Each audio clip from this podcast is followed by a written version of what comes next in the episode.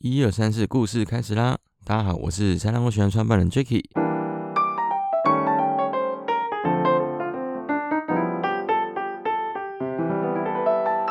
今天来跟大家分享一下小溜球的观光故事。东北季风开始吹起之后，台北的天气已经不再适合怕冷的台湾海人了。现在的海温大概是二十二度左右吧，再过一个月可能连二十度都不到。虽然这个海温对于生长在比我们更北方的国家来说，根本就是夏天的温度。像是啊，我有在发了几位韩国教练，他们这几天也是在韩国的海域潜的，非常的精彩。五米的防寒衣加上配重，训练潜起来也是可以来到六七十米左右。可能是我们的身体比较不耐寒吧。那所以说冬天就不玩水了吗？怎么可能呢？没有海水的日子对于海人来说真的是非常的痛苦难耐。想象一下疫情的三个月期间，真的是没有阳光，没有海水，真的是苦不堪言。那我们要去哪里避冬呢？说起来，台湾的天气也算是蛮不错的。往南走的海域，冬天水温大概就是在二十五到二十三度左右徘徊，偶尔遇到寒流之后，才会有接近二十度的水温。不过，这比起北部动不动二十度以下，实在是算气候宜人。所以今天想来跟各位聊聊，小编冬天最常跑的某座小岛，那就是小琉球啦。小琉球是一座离高雄非常近的珊瑚礁石围岩小岛。由于地壳的抬升，露出水面之后，风化侵蚀，变成现今众所皆知的地质奇景小离岛。由于港口的交通便利，从东港码头到小琉球白沙港码头，搭船只需要二十分钟左右的航程。偶尔遇到大风大浪的时候，才会需要搭船超过三十分钟以上。岛上的生活机能虽然不会比本岛来的方便。但是跟其他的离岛比较起来，算是蛮亲民很多的。岛上最近的发展更是发达到了一个不可开交的地步，像是可不可饮料店都已经直接进驻在当地了。当然还有很多文青的汉堡店啊、造型车轮饼店之类的。有在发了我们的动态，可能会有看过这些店。今天来跟大家分享一下，如果要去小琉球的话，有哪一些行程好玩，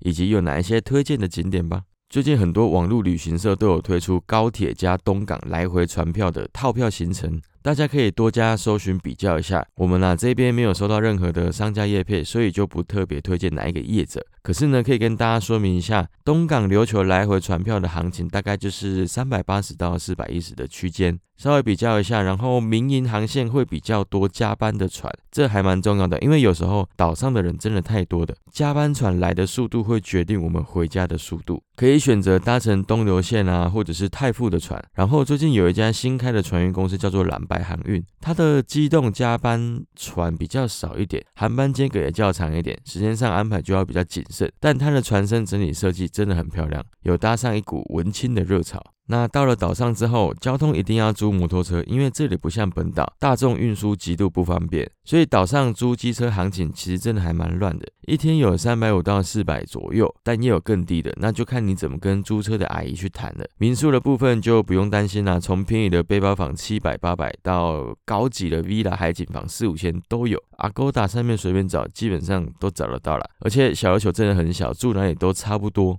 岛上环岛一圈大概就只有二十分钟可以解决吧。住的跟交通都处理好之后，吃的就有很多可以推荐的，像是我们很常去吃的丽君小火锅店，或者是。大福羊肉啦，牛郎店热炒啦。小吃的话，岛上有一条很热闹的小街，上面有很多夜市美食。有一家叫做纽约客的炸鸡还不错，可是老板的脾气真的不好，是真的很差的那一种。那如果想吃甜点的话，可以去一家叫 High Dessert。他从小小的一间工作室，到现在已经在岛上成功开了一间店面，想必他的甜点一定是很厉害，大家可以去品尝看看。在他旁边有一间新开的花园曼造型鸡蛋糕，也还不错。上个礼拜我们有去吃到，那他两。家店中间的手打汉堡也还蛮好吃的，有机会大家都可以去品尝看看。如果口渴的话，会非常推荐大家去喝个正板桥的黑糖奶茶，或者是松本的苹果绿，都是绝配。如果你们是住两天一夜的，隔天一大早还可以去买个红妈妈的冰室包，里面的黑糖真的很甜很爽，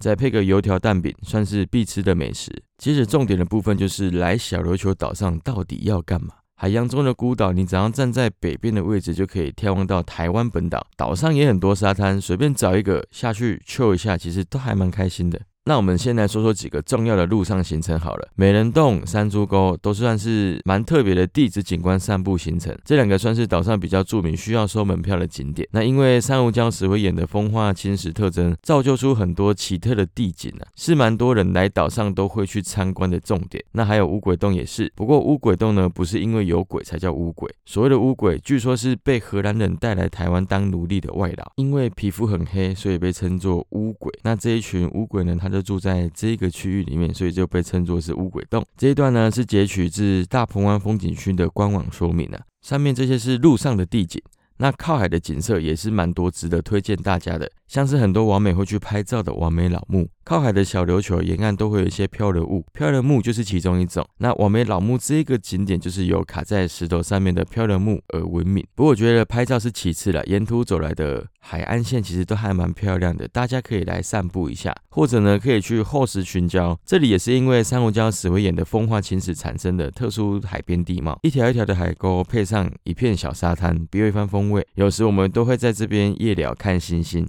还有小琉球岛上很著名的明星物种就是海龟，不敢下水玩水的人啊，这里推荐几个岸上就能非常清楚看到海龟的景点。没错，是真的可以看得很清楚的那一种。平时的小琉球海面真的很清澈，推荐大家可以去龙虾洞，从上面往下看呢。或者是从美人洞的沙滩上稍微待个一下子，马上就会看到好多只海龟浮上水面来换气，那个动作是真的非常的可爱。通常我都会带着红妈妈的早餐跑到美人洞沙滩上面的一个凉亭吃早餐，边吃边边配海风边看海龟，这个行程我们是真的还蛮爱的。还有琉球海边的夕阳也是蛮漂亮的，游客最常去的一个地方叫做落日亭。出发前查一下当天的落日时间，大概提早个半小时过去就可以了。这三十分钟以内啊，你可以看到很多不同的景色。变化，尤其是在海面上的夕阳，会跟我们在都市上看到的完全不一样。当然，我们自己有自己的无人小秘境啊。虽然说这个秘境最近已经被慢慢的开发，但人潮还是比落日艇来的少一些。至于在哪里呢？那它就是个秘境啊。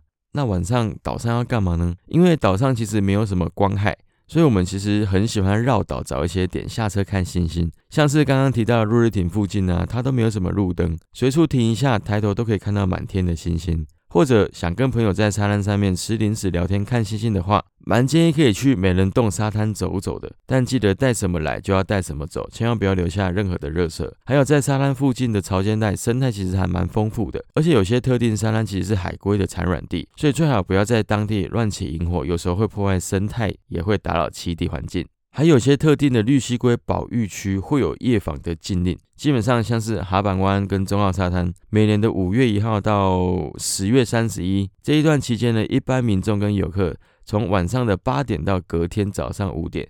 都是禁止进入沙滩的潮间带的。那如果真的很想要在晚上观看潮间带的生物的话，建议可以跟民宿预约一下潮间带的导览行程，让专业的导游带你们认识一下更多有趣的小生物。记得在过程当中尽量减少碰触海洋生物，尤其啊像是海星这一种对温度特别敏感的生物，人体的手温对他们来说就像是滚烫的热水，有可能会导致他们的死亡，或者拿出水面超过十到二十分钟，它也会因为没有办法呼吸而死掉。反正呢，观赏野生生物的时候，记得就是不要触碰，不要打扰，远远看就可以了。你也不会想要别人突然走到你家来，然后摸摸你的头走掉的那种感觉吧。小球可以做的事情真的蛮多了。这一集我们先聊陆地上的活动，下一集呢，我们来聊聊海上的小琉球可以玩一些什么水上活动。我想这也是大家比较期待的部分吧。那我们就下次见喽，拜拜。